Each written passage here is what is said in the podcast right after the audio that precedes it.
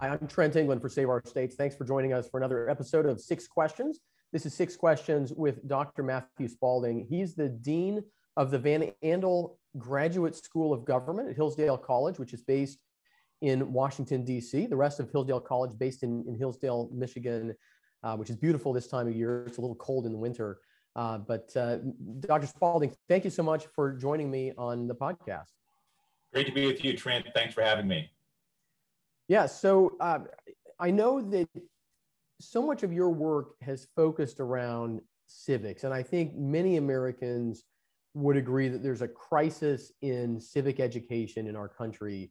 I, I want to start off with a really serious question, which is what what is the nature of that crisis when it comes to civic education in America? Uh, sure, no, that's a great question, and really uh, is is the question in many ways, uh, not just of the of, of, the moment, but really the one of the most important questions for what it means to be an American. I mean, the um, the claim of Republican government, by, by which I mean small Republican government, constitutional government, uh, self government, is that uh, it would work differently here in this country. In other countries where you have a monarch or a despotic or a strong strongman state, shall we say, uh, you don't really need to worry about the formation of your citizens. Uh, the, the, government kind of does it for you. Uh, so what they think isn't really that important. Well, but in, in, in a self-governing nation, in a, in a government where people vote, where people participate, where people sit on juries, uh, the formation, their civic formation, their formation as citizens is, is, is crucially important. Uh, well, then the question has become, is really, how do you do it? Do you let it happen by itself? Do you just let it kind of naturally accrue, occur? Um, do you not do it in the classroom? Do, is, it, is it part of your formal education process? And, and I think in a, in a regime, especially like the United States, uh, and this would be true for any other Republican government, uh, part of being a citizen is knowing the history of your own government, how it developed, its its strength, its weaknesses, how it came to be, um, uh, what what uh, how does it currently work, how does it operate, how does it supposed to operate, how does it actually operate, how does a bill become a law, as we as we say in Schoolhouse Rock. All that stuff becomes very important. Well, uh, traditionally we put those things together. Uh, it's done through a formal classroom uh, program, but a lot of it occurs in the family. Uh, it occurs especially in K through 12 education. But then there's really continuing civic education. If you think about it, that's what um, many great statements by the government or a, a Supreme Court justice or reading speeches is all about. Uh, all of that put together, we call it civics education or, or education for, for the civitas, for, for the citizen. Uh, that's all crucially important. And I think that it's always a debate. It was a debate at the beginning. It was a debate, you know, in the early republic, over the Civil War, in the early 20th century. Today, it's always a debate. How do you form your citizens? What kind of citizens? What kind of country we're going to have? So here we are again, uh, yet another debate. It continues. One of the really loud voices in that debate is the 1619 Project, or, or sort of the, the milieu around the 1619 Project. Uh, Dr. Spalding, what what is the problem with the 1619 project? I, I, hear a lot of people say, well, this is just about, you know, you mentioned, uh, you know, teaching uh, the strengths, but also the weaknesses. And so people say, well, we're, we just want to teach the weaknesses and people are scared to address the weaknesses of our, of our country. Uh, obviously, I think that, uh, I think something else is going on, but what, what do you think? I mean, what, what is the nature of the problem with the 1619 project in particular? Well, so so so now we kind of get down into more of the some of the specifics and and more of the debate of the content of what civics education should be about. And and here I, I can make some general comments, but I'll make a, a very specific comment first.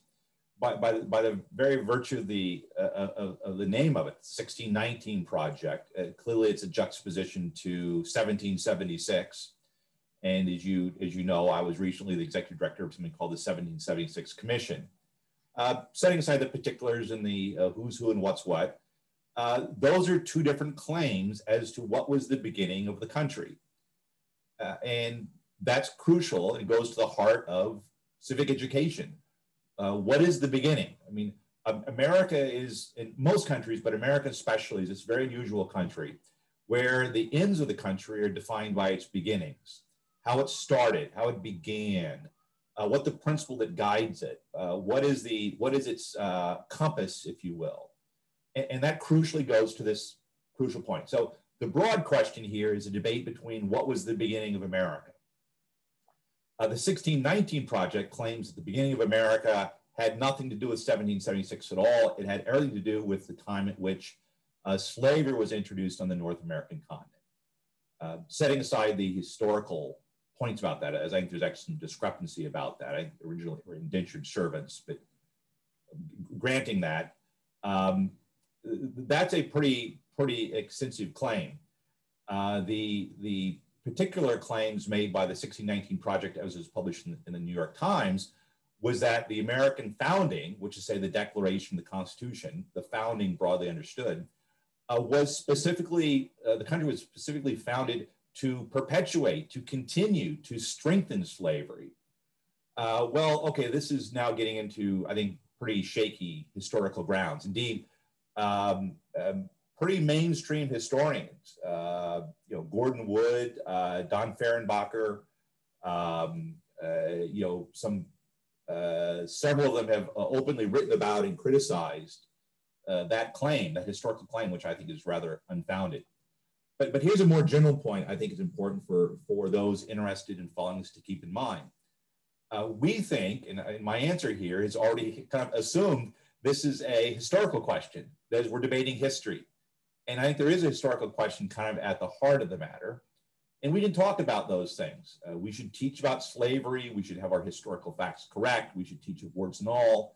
I'm, I'm completely agreement with, with that. And if that's what this was about, that would be fine. But the 1619 project and a lot of the other current debates on civics education has nothing to do with history at all. This is really about, uh, about politics.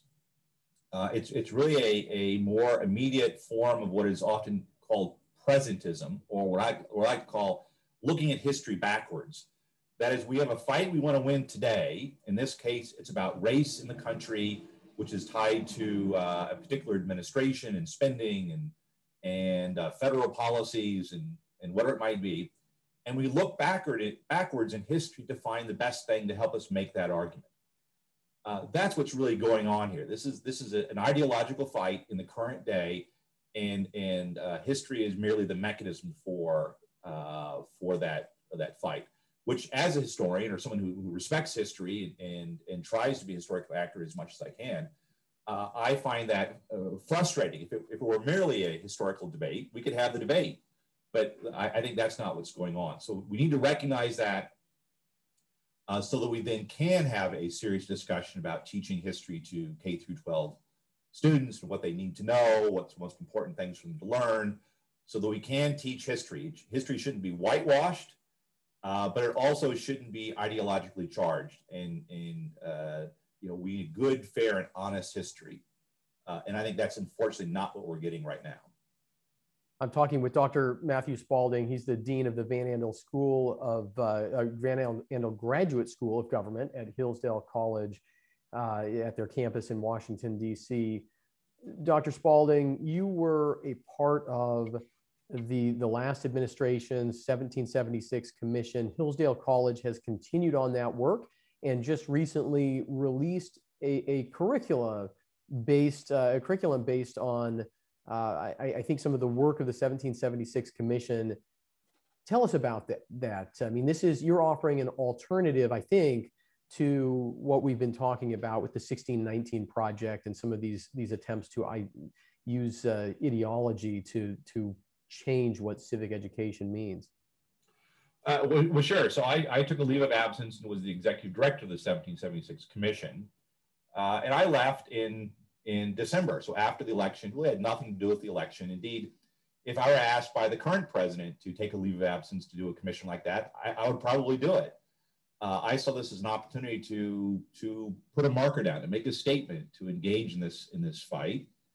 Uh, and I, I, have to say that if, if, first of all, if, if you haven't read the 1776 report, which the commission put out, and you're interested, go read it for yourself. Don't read the, um, don't listen to my account or read somebody else's account. Read for yourself.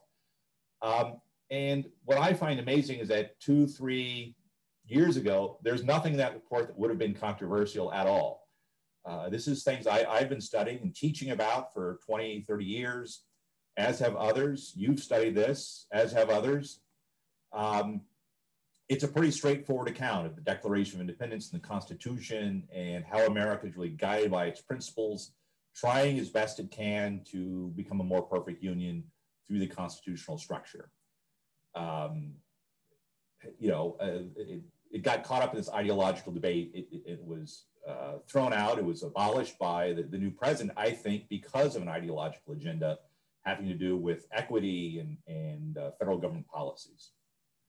Uh, the commission, even though it was abolished, we did decide to continue meeting. We met uh, a few months ago, uh, re recently, uh, here at the Washington campus. So the commission continues to be uh, to do some things. but Hillsdale College has continued its contributions. Hillsdale, of course, has long worked in these fields. And so we have now actually issued the Hillsdale 1776 curriculum, which is a full 12, K through 12 curriculum focusing on civics and history having to do with the founding of the Civil War. We'll eventually have a more complete curriculum, but for now, that curriculum, which is this, the civics uh, and history part, is absolutely free to anybody who's interested in it. Uh, and we put that out there as our contribution to this. Uh, and it was really written uh, in, in, in, that spirit, which was to create a straightforward, honest uh, curriculum about American history. It talks about its weaknesses and flaws, uh, but also its its uh, greatness and its nobility. It's its great principles that guide it, and what it has uh, created over time, such that we should be preserving it. Um, and that's what we think students should know. And, and I encourage people to go look at that too. Don't take my word for it. It's available to anybody that wants to, uh, that is interested in it. Yeah, we'll, we'll post links to both the, the commission report and the Hillsdale College curriculum. I'm really excited about uh, both of those things. But I think that I think the curriculum is going to be really really useful to a lot of a lot of parents in particular who should take it. You know, if if they're homeschooling, it's sort of obviously applicable. But I, I think for for other parents whose kids are in a school, whether it's a public school or a, a private school, to compare the curriculum that Hillsdale has published with what their kids are actually learning. And, and I think I think for a lot of parents, they may discover some really glaring gaps. Again whether it's a you know a public school or a private school i think there, there are a lot of challenges in, in both places. Uh, dr spalding i have to ask you this. I think a lot of people are are curious. Um, it, it certainly appears that hillsdale college is immune to all of this campus radicalism that we see roiling other college campuses. Uh, you know is Hill, Hillsdale immune? And if so, or, you know, to, to, to whatever degree Hillsdale is immune from all this, why is that? What's the what's the secret sauce? Well, I can give you a, a, a practical answer and a broader answer. The, the, practical answer is that you know, first of all, we're an old college; we've been around for a while, and uh, since the day I was offered, we never took any federal money. Uh, we don't accept any federal loans. We provide loans for our own students, and we raise money to support the work of the college, which means uh, we're we, are we are immune from at least at least. Um, so far, we're actually immune from a lot of the regulatory matters that are besieging a lot of colleges. Uh, that allows us to kind of maintain and, and uh, hew to our original uh, mission, which is civic and religious liberty and a true liberal arts education. Having said that, I think that um, we, we are unique and have a unique situation uh, in which we work. But having said that, there, there really on the other hand, there's, there is nothing unique. Um, I think what we're seeing going on in, in a lot of higher education is a complete and utter failure on the behalf of uh, professors, but also administrators uh, and, and students for that matter, to, to really just kind of uh, stand up and, and talk about it and um, look at these things from a point of view that is anything more than the immediate passions of the moment. Uh, I think a lot of schools would get a lot of support if they did that, especially private schools. The public ones, it's a little harder because they're susceptible to the, the, the uh, political uh, public politics, which is why a lot of these debates going on. And I think the most heartening thing I see going on around the country right now are lots of parents getting involved in school boards. Uh, I think sometimes we forget that, uh, and this is one of the things that the 1776 report makes a big deal out of. The, the driver's seat here is not the uh, not held by the federal government. The federal government has virtually no role in in uh, in education, especially civics education, education simply. This is a role primarily for the states and even below the states uh, for local school districts. Uh, but it's the states who, through state legislation, uh, create uh, civics requirements. They create the, the grounds and descriptions for curriculum for the schools. And, you know, too often I think we've been ignoring this. Uh, and over time, this is what we see happen. So the flip side is the state government and local government school boards is one of the easiest ones to, to influence. And I encourage uh, parents, school board level, and organizations like yours uh, at the state level and in, in, strengthening states to now make sure that education is one of those issues they're especially concerned about. So we've been talking about Hillsdale College. Let's talk about another great college, the Electoral College.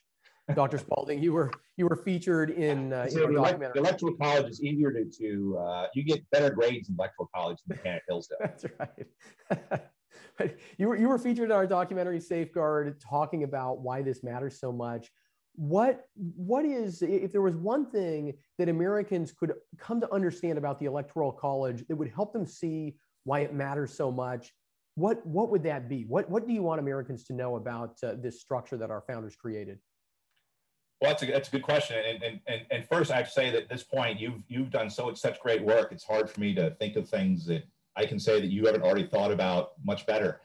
Well, that's because I, I, had great professors. I, I, commend you for all of that. Uh, but having said that, in you know, as as you kind of look back over these things in hindsight, uh, I think it's so important to just generally understand the how the institutions, the design, if you will, of American government uh, the Madisonian Project, uh, the, the intricacies of the Constitution, the checks and balances, how important all of that is. And, you know, in the heat of the moment, uh, in the, the we, we, love to be very idealistic and immediate and, and get our gratifications. Uh, but, but really, it's, it's those institutions which are so important to the workings of government, which ultimately means, at the end of the day, the, the, the liberties which we enjoy.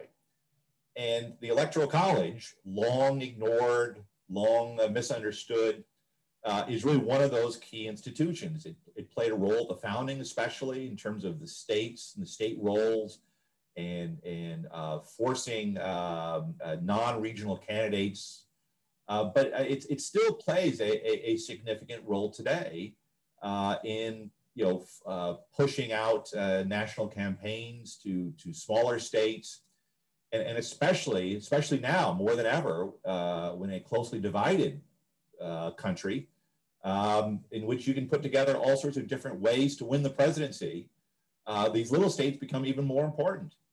Um, i mean federalism uh, the idea of federalism in electoral, electoral college is a key mechanism a key uh, a key um, way in which federalism exists within the in the federal government uh, federalism really is is so important, becoming more and more important, and and any institution which we can continue to defend, which uh, strengthens federalism, keeps federalism, uh, I think is is uh, all all to the good. Uh, and and losing those, if we want to think about the alternatives for a minute, because if the electoral college goes, the Senate goes, um, and you know other things go as well, for that matter. Um, why do we have two branches of the legislature at all? Um, you know, at a certain point, as, as more and more power is then subsumed under the modern executive, uh, you know, self-government itself becomes less and less uh, significant for how our Constitution works. Well, at, at that point, I think we're really on not only um, uh, weak ground, but we're well into a different form of, of, of, of governance. Uh, so, so I think the electoral college is sometimes seen as a sleepy issue, sometimes seen as a narrow, small, particular issue that people don't quite understand. Uh, really, it's really on the forefront of, of defending uh, American constitutionalism. And so I think it's crucially important. Dr. Spalding, I want to thank you for joining us on our Six Questions podcast. I have one last question for you that we always uh, end up with, and that is who is your favorite founding father and why? Uh, and that's a good question. I'm glad you end up on that. And uh, but, in my, but in my case, the the the the, the answer is uh, actually quite quite easy. Uh, I think the answer is George Washington. Um, and I'll give you I'll give you a, a short answer, a, a, a, a sillier answer, and a more serious answer. I studied George Washington as a graduate student because all the smart kids were writing really long and hard dissertations on on founders that wrote a lot, and I thought George Washington would be easier. Um, but little did I know that once I started writing on George Washington, his, bo- his body of writings actually far outweighs all the other founders, indeed, most of the founders combined. Uh, he's extremely complicated, um, man of action, uh, but he embodied the principles of the founding. And so uh, Washington is really the greatest of the founders, and I think that has to be one's answer. Anybody else that says anything else is wrong, in my opinion. Uh, Washington is, is, is the answer because Washington really embodies the idea of a founder. Uh, he embodies uh, what, what Aristotle would call the magnanimous man, the, the essential idea of a statesman. He embodies the ideas, the principles, he, he really lives them, uh, but he sees them carried out in action and through his decisions, his prudent decisions.